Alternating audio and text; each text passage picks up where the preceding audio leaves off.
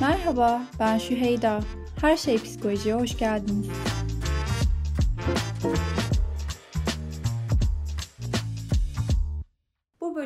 Hande ile yaratıcılığın neden psikolojik olduğunu konuşuyoruz. Hoş geldin Hande, nasılsın? Hoş bulduk Şeyda. Teşekkür ederim. İyiyim. Sen nasılsın? Teşekkürler, ben de iyiyim.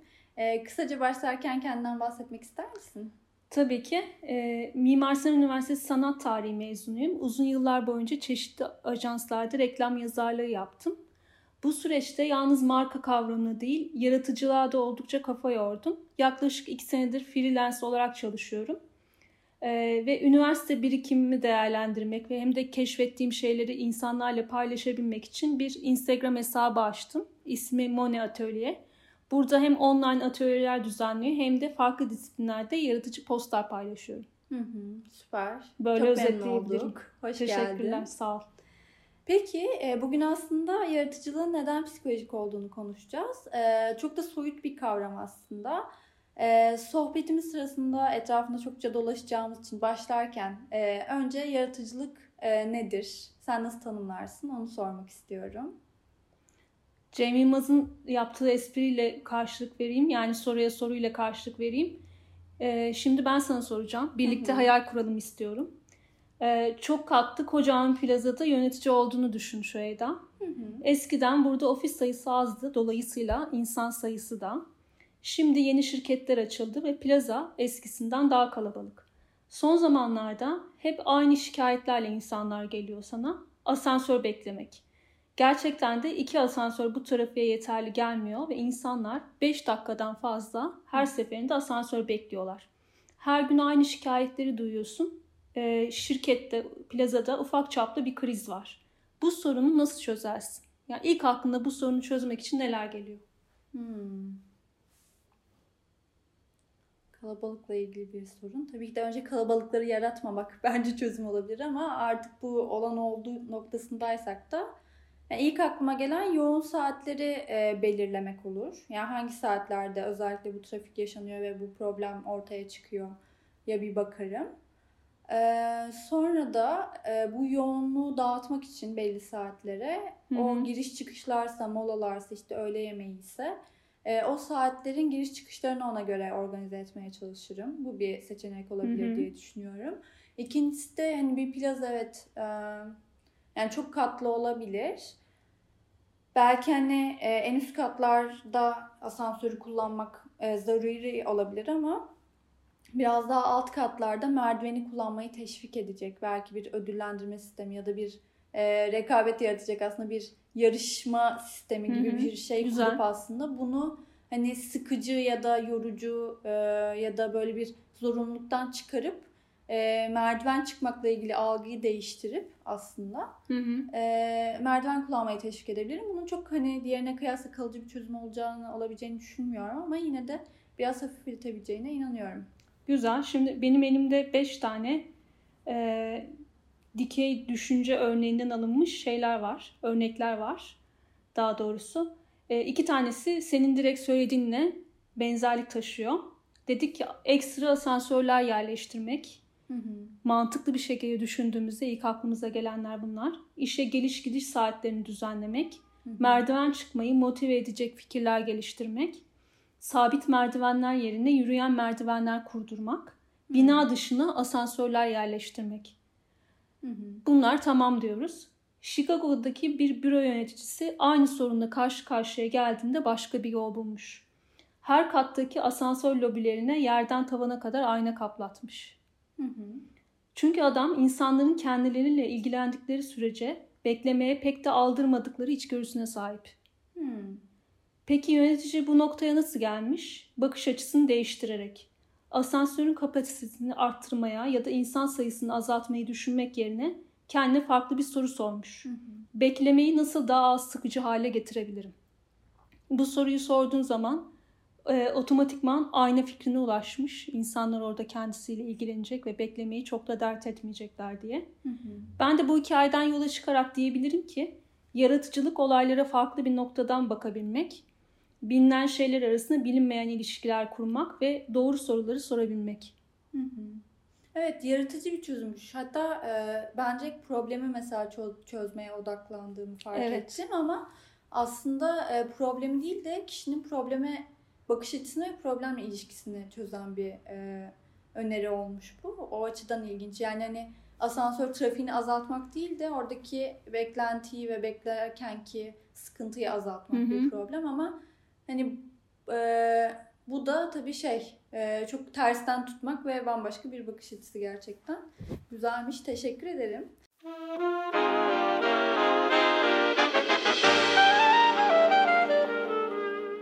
E, şimdi yaratıcılığı konuşacağız. Hı hı. E, biraz tanımıyla da başladık. Başlarken malum soruyla e, sormazsam olmaz. Yaratıcılık bakalım. sence neden psikolojik? Ee, Çünkü yaratıcılık duyularla, duygularla, farkındalıklarla yani aslında bizi biz yapan pek çok şeyle iletişim içerisinde. Varoluşçu psikoterapist Rollo May'in güzel bir kitabı var. Sana da öneririm. İsmi Yaratma Cesareti. Hı hı. Yaratıcılığın psikoloji, felsefe ve sanatla yakın ilişkisi sebebiyle yaratıcı ilginç bir noktadan ele alıyor. Kitapta üzerinde durduğu bazı kavramlar var. Mesela ilki cesaret. Diyor ki özetle her yeni yaratma eyleminde biz aslında kendimizle yüzleşiriz. Ben diye bildiğimiz şeyin sınırlarını geçer ve kendimize bakarız. Çünkü aslında yarattığımız her şeyde kendimizden bir parça taşırız. Bu da cesaret isteyen bir iştir diyor. Cesaret ne yapıyor? Beraberinde baş kaldırı, kaldırı da getiriyor. Örneğin e, mitolojik bir hikayeden örnek vermek gerekirse Prometheus. Tanrılardan ateşi çalıp insanlara hediye ederek medeniyeti başlatıyor. Ama Zeus bunu sevmiyor ve bir ölümsüz olan Prometheus'un ciğerlerini kartallara yem ediyor. Ölümsüz olan Prometheus ne, yap- ne yapıyor? Her gün iyileşiyor ve her gün iyileştiğinde tekrar tekrar kartallara yem olarak aynı acıyı yeniden yaşamak zorunda kalıyor. Bu hikayede de baş kaldırıyı görüyoruz. Ee, sanatçılar bugün ateşi taşıyan Prometheus edasıyla dönemin baskısına çıkıyor. Aslında bugün değil her zaman. Her yaratma edimi ilk olarak bir yıkma edimidir diyen Picasso, mevcut düzeni yıkmaya çalışan sanatçıları ifade ediyor aslında. Yaratıcılık aynı zamanda tehlikeli. Bunu ben demiyorum aslında. Büyük İşlerin Çekiciliği kitabında Robert Grodin diyor ve ekliyor. Kendimizi temel varsayımlarımızın güvenliğini tehlikeye atmadan yeni sezgileri açamayız. Karşı çıkılma ve reddedilme tehlikelerini göze almadan yeni fikirler ortaya atamayız diyor. Hı hı. Ya burada aslında biraz insanın neden yaratmak istediğinden de bahsettin. Bahsetmiş oldun. Bir baş kaldırı da aynı zamanda bir cesaret Evet, hı hı. Bunun dışında peki sence insan neden yaratmak ister? Yani bu konuda aslında farklı fikirler var Şeyda. Ben e, en çok iz bırakmakla ilgili olduğunu düşünüyorum. Hı hı. Mesela e, farklı görüşlerden bahsetmek isterim bu noktada. Alfred Adler e, psikanalitik teorisinde diyor ki insanın eksik olduğunu ve bunu tamamlamak için yarattığını söylüyor. Varoluşçu felsefede diyor ki bir şeyin sonunda ölüm yoksa yaratıcılık da yok. Yani çünkü öleceğini bilen bireyin baş kaldırısıdır yaratıcılık Hı hı. diyor. Kendini yarını taşıyamama endişesi- endişesinden dolayı kendi benliğine ait bir yapıt bırakmak kendine ait bir parçayı kendinin olmadığı bir dünyada devam ettirme şansı. Aslında iz bırakmaktan kastım da tam olarak buydu. Yani çocuk yapmak da bu anlamda bence iz bırakmak Hı hı. ve ölüme baş kaldırmak diye okuyorum ben.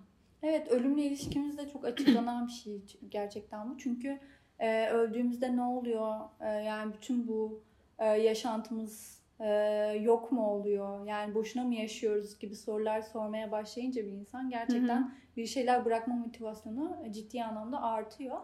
Carl Rogers da aslında yine psikolojiden e, ve hümanistik psikolojinin kurucusu. O da diyor ki aslında e, bilinç dışında günlük hayatta yansıtamadığımız şeyleri dışa vurmaktır, dışa vurabilmektir diyor. E, bir nevi aslında e, görünmeyen bir yüzümüzü Hı hı. farklı bir şekilde ortaya koymak e, ona göre. Ama bunu da bilinçli bir şekilde yapmıyoruz değil mi? Hı Hani ben yarınlara kendimden bir parça taşıyayım, iz bırakayım diye yapmıyoruz. Evet. Bilinç dışı bir şekilde Evet. gelişen bir mekanizmayla bunu Evet, sağlıyoruz. evet. Tam olarak öyle açıklıyor Hı hı. gerçekten. Ee, bu yüzden de aslında evet çok katıldım ee, bu insan neden yaratmak Hı hı. ister e, tezlerine. Peki e, bazı insanlar da daha çok yaratmak Hı hı. istiyor ve gerçekten de hani e, bu konuda daha becerikliler baktığımızda. Ee, sence fark nedir? Farkı yaratan nedir? Ya gerçekten de dediğin gibi Süheyda bazı insanlar yaratıcılığa daha yatkın.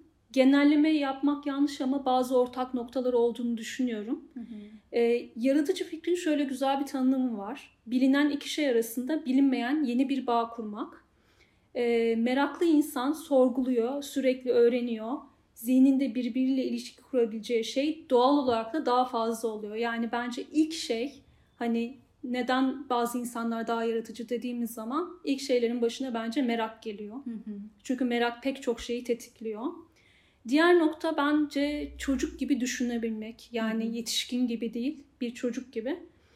Ee, mesela geçenlerde güncel bir örnek vereyim. Ee, hatta dün bir tweet gördüm. Şöyle diyor, biri yazmış. 4 yaşındaki yeğenim e, cami minaresine amin roketi diyor. Çok iyi.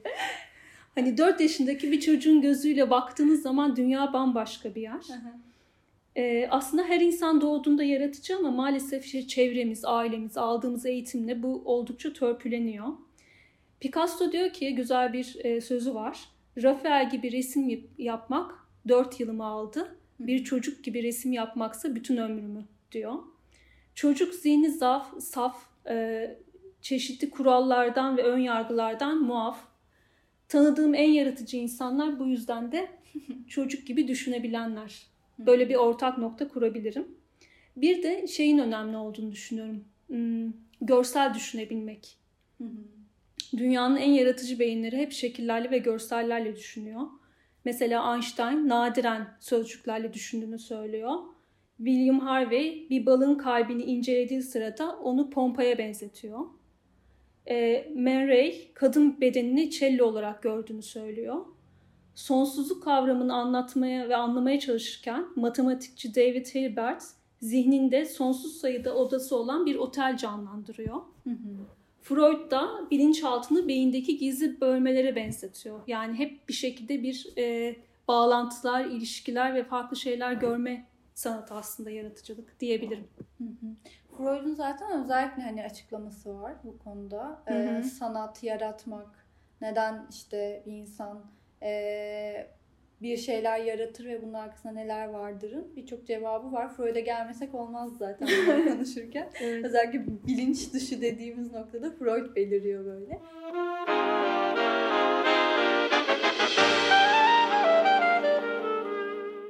Freud'un bu yaklaşımı ile ilgili e, sen okudun ettin biliyorum da aslında okuyorsun sürekli de. E, ne söylemek istersin? Ee, aslında Freud önemli bir isim. Bence şu açıdan da önemli. Hem sanatı ve sanatçıları ve yaratıcıları anlamaya çalıştığı için hem de onlara ilham verdiği için. Hı hı. E, Freud'un görsel sanata ve sanatçılara ilişkin e, yaratıcılığın kökenleri üzerine düşündüğü bir makalesi var. Hı hı. Bulabilirseniz okumanızı tavsiye ederim. Yaratıcı Yazarlar ve Gündüz Düşleri ismi. Hı hı. Burada diyor ki enteresan bir fikri var. Yaratıcının altında yatan şey libidodur diyor. Kişi onu sanatla toplumsal ve estetik açıdan daha kolay kabul edilebilen bir şeye dönüştürür. Onu yüceltir. Buna subliminasyon diyor. Sen daha iyi bilirsin. Bu aslında yani cinsel enerji yaratıcılığı tetikler diyor. Bir de örnek veriyor. Diyor ki işte Leonardo da Vinci ergenliğinde cinselliğe karşı çocuksu bir merak duymakta. Bu merak sanatçının yetişkin, yetişkininde bitmek bilmeyen bilimsel bir ilgiye ve bilgi açlığına dönüşüyor. Hmm. Yani libido aslında şekil değiştiriyor. Diğer yandan da e, Da Vinci'nin libidosunun yüceltilmesi cinselliğin kendisine duyduğu ilgide düşüşe neden oluyor. Yani bir taraftan o yükseliyor, diğer taraftan da cinsel şeyi düşüyor. Freud araştırmalarında sanatçının çocukluğunun sanat yapıtını etkilediği görüşünde. Bunları da inceliyor. Yani sanatçıların üretimlerinde onların çocukluklarına dair izler arıyor. Burada da sanatla psikoloji yan yana yürüyor baya. Mesela diyor ki işte Leonardo da Vinci'nin ünlü yapıtı Meryem Çocuk İsa ve Azize Anna. Burada aslında diyor Da Vinci'nin çocukluğunda onun hem annesi hem de üvey annesiyle beraber büyütülmesinden bir iz var. Aslında oraya yansıtmış bilinçaltını diyor. Ee, bir de işte bu e, Freudian kuramların etkilediği sanat e, akımları ve sanatçılar var. Mesela dışa vurumcular, sembolistler, sürrealistler, özellikle Freud'un rüyalara bakış açısından, bilinç dışı kavramından ve e, serbest çağrışım tekniklerinden etkileniyorlar. E, Birebir e, Salvador Dali'nin yapıtlarında bunu görmek son derece mümkün. Sinemadan da bir örnek verip istersen bu Freud bahsini kapatayım. Hı hı. Sonra belki sen de bir şey eklemek istersin. Psycho filmini mutlaka izlemişsindir. Hı hı hı. Slavoj Zizek diyor ki Psycho filmini Freud'un id, ego, süperego kavramlarıyla bağdaştırarak okumak mümkün. Norman Bates'in evinin üç katı bilincin üç öğesine denk geliyor.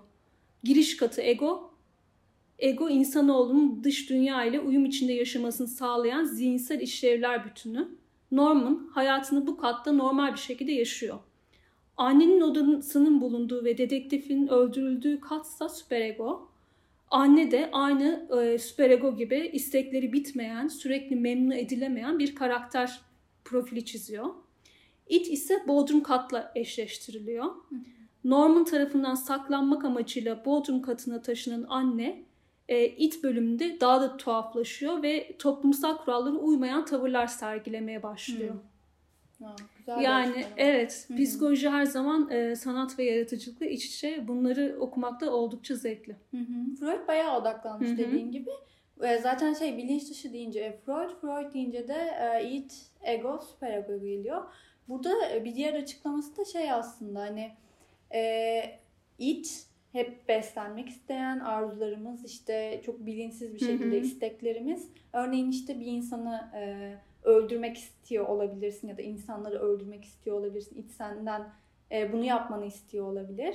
Ama bunu e, işte yapama yapamayacağın için toplumda bu kabul Süper görmediği için e, bunu dengelemek için de aslında bu sanata vuruyorsun. Yani Hmm, meslekler için de aynı hmm. açıklamayı yapıyor. Mesela kasapların aslında Hmm. caniler olduğunu ama bunu bastırmak için çok ekstrem bir örnek tabii ki bu. Ve e, hani bunu bastırmak için bu işe yöneldiklerini söylediği açıklamaları var. Sanatla da zaten ölçüyor bu mesleki açıklamalar. Yani böyle kanlı tablolar işte vahşetin gösterildiği e, yaratıcı ögeler aslında Oradan akıtıyor. senin idinin bir yansıması Hı hı. diyor. Ya bu tabii çok e, tartışılan bir konu. Zaten günümüzde artık Freud'un yaklaşımları çok tartışılıyor. Neden? Çünkü bilime dayalı değil. Çok subjektif Evet. ve tamamen onun görüşleri. O yüzden kanıtlanamayan da bir Hı hı. şey. Ama belli noktalarda aslında bize yardımcı olduğunu da görüyoruz bu açıklamaların. Yani kasap örneği olmasa da iç süperego ve egonun aslında bir noktada açıklayıcı olduğunu biliyoruz ve zaten şu an bunları tartışıyor ve geliştiriyor olmamızın da e, sebebi olduğu için Freud psikolojinin babasıdır diyoruz. E, o açılardan güzel, e, ilginç açıklamalar var yine her konuda olduğu gibi. E, Carl Rogers'ı tanıyorsundur belki. Hı hı. E, Freud'a karşı çıkan ve aslında e, bu bilimsizliğin nedir bu bilimsizlik deyip biraz daha böyle bilişsel bir tarafa taşıyan Hı hı. bir e, şey o da bilir kişi psikoloji alanında. Onun da e, birey merkezi yani humanistik yaklaşımı başlatan insan aslında. hı. Ve e, birey merkezi sanat terapisinde ilk defa ortaya atıyor. Diyor ki aslında herkes yaratıcıdır. Hatta kızı da onun e, bu ekolünü devam ettiriyor ve kızı şöyle diyor Natalie Rogers. e, sanat sadece sanatçıların gerçekleştiği bir etkinlik değildir. Kendimi ifade etmek ve kişisel gelişimimi sağlamak için ihtiyacım vardır. Ama bu yaratıcılık bazı insanlarda daha fazla geliştiği için e, bu e, öne çıkan insanlar sebebiyle diğerleri yargılanacaklarını ve eleştirileceklerini düşündükleri için herkes de ortaya çıkmaz. Bazıları bunu bastırmak Hmm. zorunda kalır. Çünkü başarısız olma korkusu vardır gibi bir noktaya geliyor. Burada da aslında e, bu sanat terapisinin belli ilkeleri var. Şuna inanıyor yani. E, yaklaşık 10 tane ilke var ama en önemli ikisi aslında her bireyin yaratıcı olma yeteneği vardır. Bu potansiyel vardır. İyi ya da kötü yani başarılı ya da başarısız bunu ayırt edemez kimse. Ve yaratıcı sürecin iyileştirici ve değişiklik yaratan bir yapısı da vardır. Neden? Çünkü bastırdığımız aslında günlük hayatta çok da ortaya koyamadığımız şeyleri ortaya çıkarmamıza fayda sağlar. Bunu yapabilmek için de üç tane koşul gereklidir. Aslında humanistik psikolojinin zaten temel ilkeleri bunlar. Ee, psikolojik güvenlik.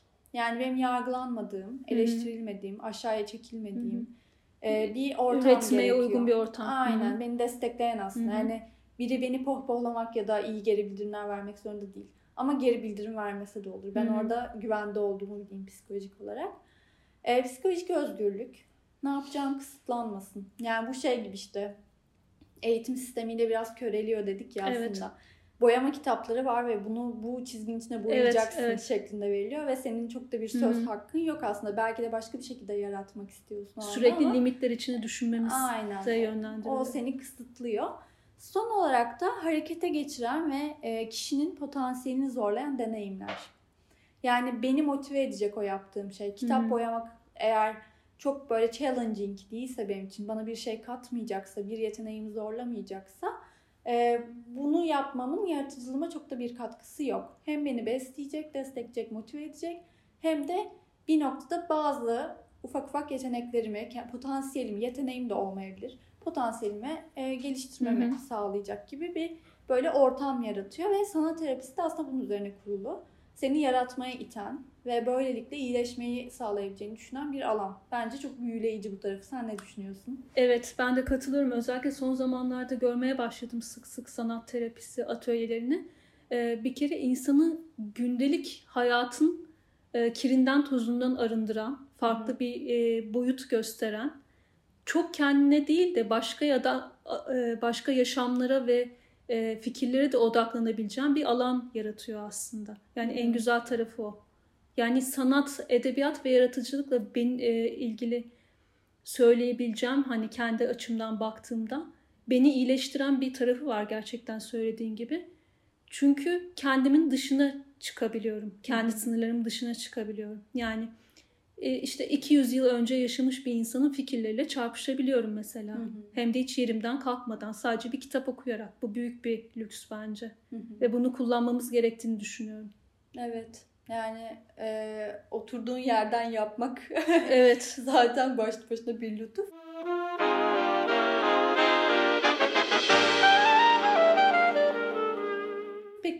Sen e, aslında buna gelmek istiyordun. Hı hı. Sen kendin bu yaratıcılık boyutunda e, bu kadar da sanatla iç içeyken Hı hı. aslında Hı hı. e, nasıl tanımlıyorsun? Kendin nasıl farklı alanlar yaratıyorsun? Ve Ee, örneklerin var mı? kendime nasıl alanlar yaratıyorum? Yani aslında ben hani çocukluktan beri hep yazıyordum. Ee, bu işte dönem dönem farklı zamanlarda bunun sadece mecraları değişti. Yani e, reklam ajansındayken bir marka için bunu yapıyordum. Hı. Hani daha iyi bilinirlik ya da görünürlük sağlasın diye. E, reklam ajansından çıktığımda işte atölyelerde bir şeyler yaptığımda bu sefer disiplinler arası öğretileri insanlara tanıtabilmek için e, yazmaya başladım. Ve tabii dijital dünyanın olanaklarını da kullanmaya başlıyorsun. E, onun dışında da günlük yaptığım şeyler arasında mesela öykü yazma atölyesine gittim. O çok daha sınırsız ve özgür düşünme imkanı tanıyor. Hı hı. Farklı insanların ve karakterlerin içinde aslında kendine yeniden ve yeniden bakıyorsun ve bir şeyler üretme şansın oluyor. Hı hı. Ya dolayısıyla kendi potansiyelini farklı mecralarda, farklı alanlarda aktüel hale getirmek, kendini gerçekleştirmek aslında tam olarak diyebileceğim şey bu. Ama günümüzde oldukça zor olduğunu biliyorum. Hem ülke koşullarından hem ekonomik zorluklardan dolayı pek çok insanın yeteneği köreliyor.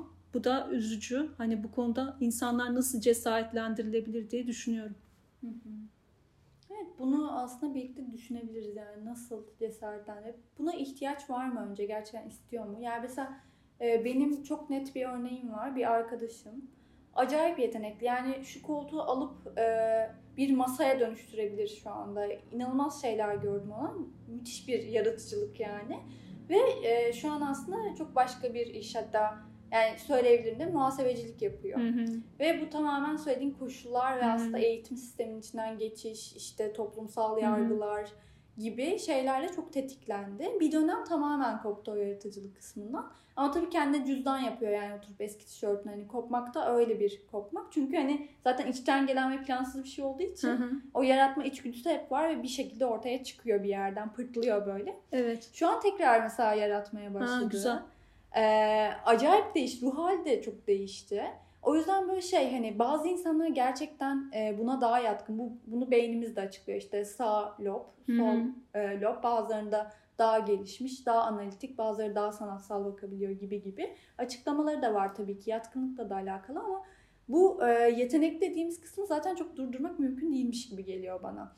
Bir de e, kendini geliştirmek isteyen insanlar var. Hı hı. Bir potansiyel olduğunu fark ediyor ama Hı hı. hiç öyle bir koşul olmadığı için ortaya çıkmamış şeyler olduğunu farkında ve bunu aslında beslemek istiyor. Hı hı. O insanlar ne yapabilir sorusu mesela hep benim kafamı kurcalar aslında.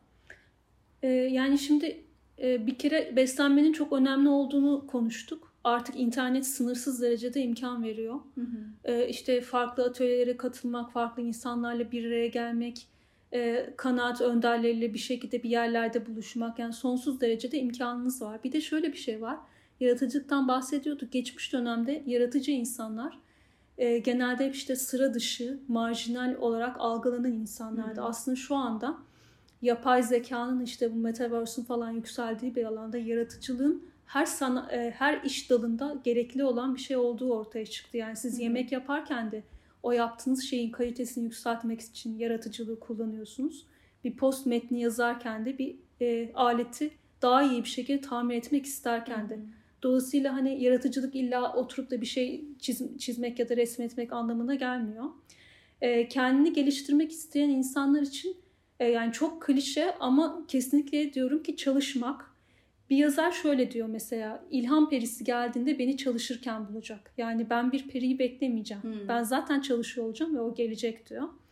Yaratmak eylemi çoğunlukla bilinçli yaptığınız bir şey değil. Sen daha iyi bilirsin şu Eda. Bilinç dışı pek çok faktör işin içine giriyor ve onları çıkartabilmek için de e, resmen bir toprağa kazmak gibi her gün belirli seviyede çalışmamız gerekiyor ki o en derindeki şeyleri gün yüzüne çıkartabilelim. Yani bir pratik ve üzerine çalışma gerekiyor. Bir de tabii seninle e, yayın öncesinde de konuştuk. Heyecan duyulan ve sevilen bir konuda çalışmak Hı hı. ve bunun üzerine eğilmek kesinlikle potansiyeli çok daha iyi ortaya çıkartıyor ve yaratıcılığı tetikliyor. Evet ya buna çok inanıyorum. Ee, bu çok fazla şey gerektiriyor. Beraber cesaret gerektiriyor, sorumluluk gerektiriyor. İşte toplumsal yargılardan biraz kopmuş olmak gerekiyor gibi. Pek çok farklı hani e, değişkeni var ama e, bir insanın e, sevdiği işi yaptığında ben çok iddialı da olacak ama başarısız olabileceğini düşünmüyorum. Yani o kadar çünkü iş olmuyor ki artık Hı hı. o zaten. Ve hani motivasyon çok yüksek, içsel bir motivasyon olması çok güçlü.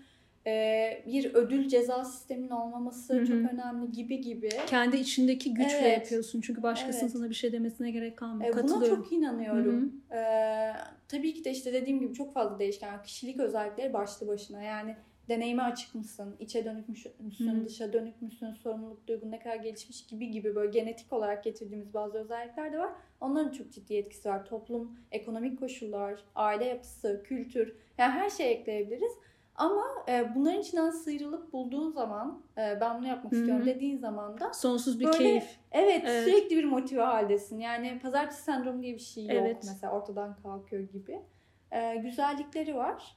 Ee, o yüzden de aslında hani biraz e, bunu gerçekten zaten yapanlar var. Bir de yapmak isteyenler var. Neden olmasın yani? İlla hani bir gruba mı ait bu yaratıcılık değil Değil tabii gibi. ki. Pro, ilişkide problem çözmek de bir yaratıcılık Tabii aslında. Nereden Çocuk yetiştirmek de bir yaratıcılık. Evet, Hayvan beslemek de. kesinlikle öyle. sosyal sorumluluk projeleri yani dünyayı daha iyi yapabilmek için de aslında yaratıcı fikirlere ve çözümlere ihtiyaç var. Ve yavaş yavaş bunlar keşfediliyor. Evet, hı. keyifli bir döneme giriyoruz gibi hissediyorum. Çok problematik bir dönemdeyiz Evet. bence şu an dünya evrensel olarak da. Doğum sancısı gibi yani Evet. yeni bir döneme evriliyoruz. O yüzden de bayağı sancılı geçiyor. Haklısın. Neyse ki ama çözümler ortaya çıkmaya başladı. Katkı sağlayabildiğim sürece bence bir parçası olabildiğim sürece de aslında e, çok karamsar görünmüyor şu an tablo. E, umarım daha güzel günlerimiz olur Umarım. diyeyim. Peki bu konuştuklarımıza eklemek istediğim bir şey var mı? Ee, yaratıcılık bahsinde çocuk gibi düşünmekten bahsetmiştim. Oradan bir alıntıyla sözü sonlandırayım. Galler doğumlu şair Dylan Thomas şöyle diyor. Parkta oynarken fırlattığım top düşmedi hala yere. Hmm. Ee, yani demin konuştuk hani koşullar zorlu, hayat zor, ağır ama o topun yere düşmesine hiçbir zaman izin vermemeliyiz. Çünkü o top bizim yaratıcılığımız, cesaretimiz ve farklı düşünme gücümüz. Topu yere düşürmeyelim diyorum. Son olarak teşekkür ederim.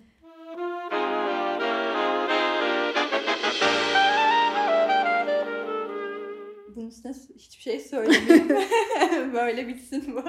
Çok teşekkür, teşekkür ederim ağırladığın için sağ ol. Ben de katıldığın için, zaman ayırdığın için teşekkür ederim. İyi ki geldin.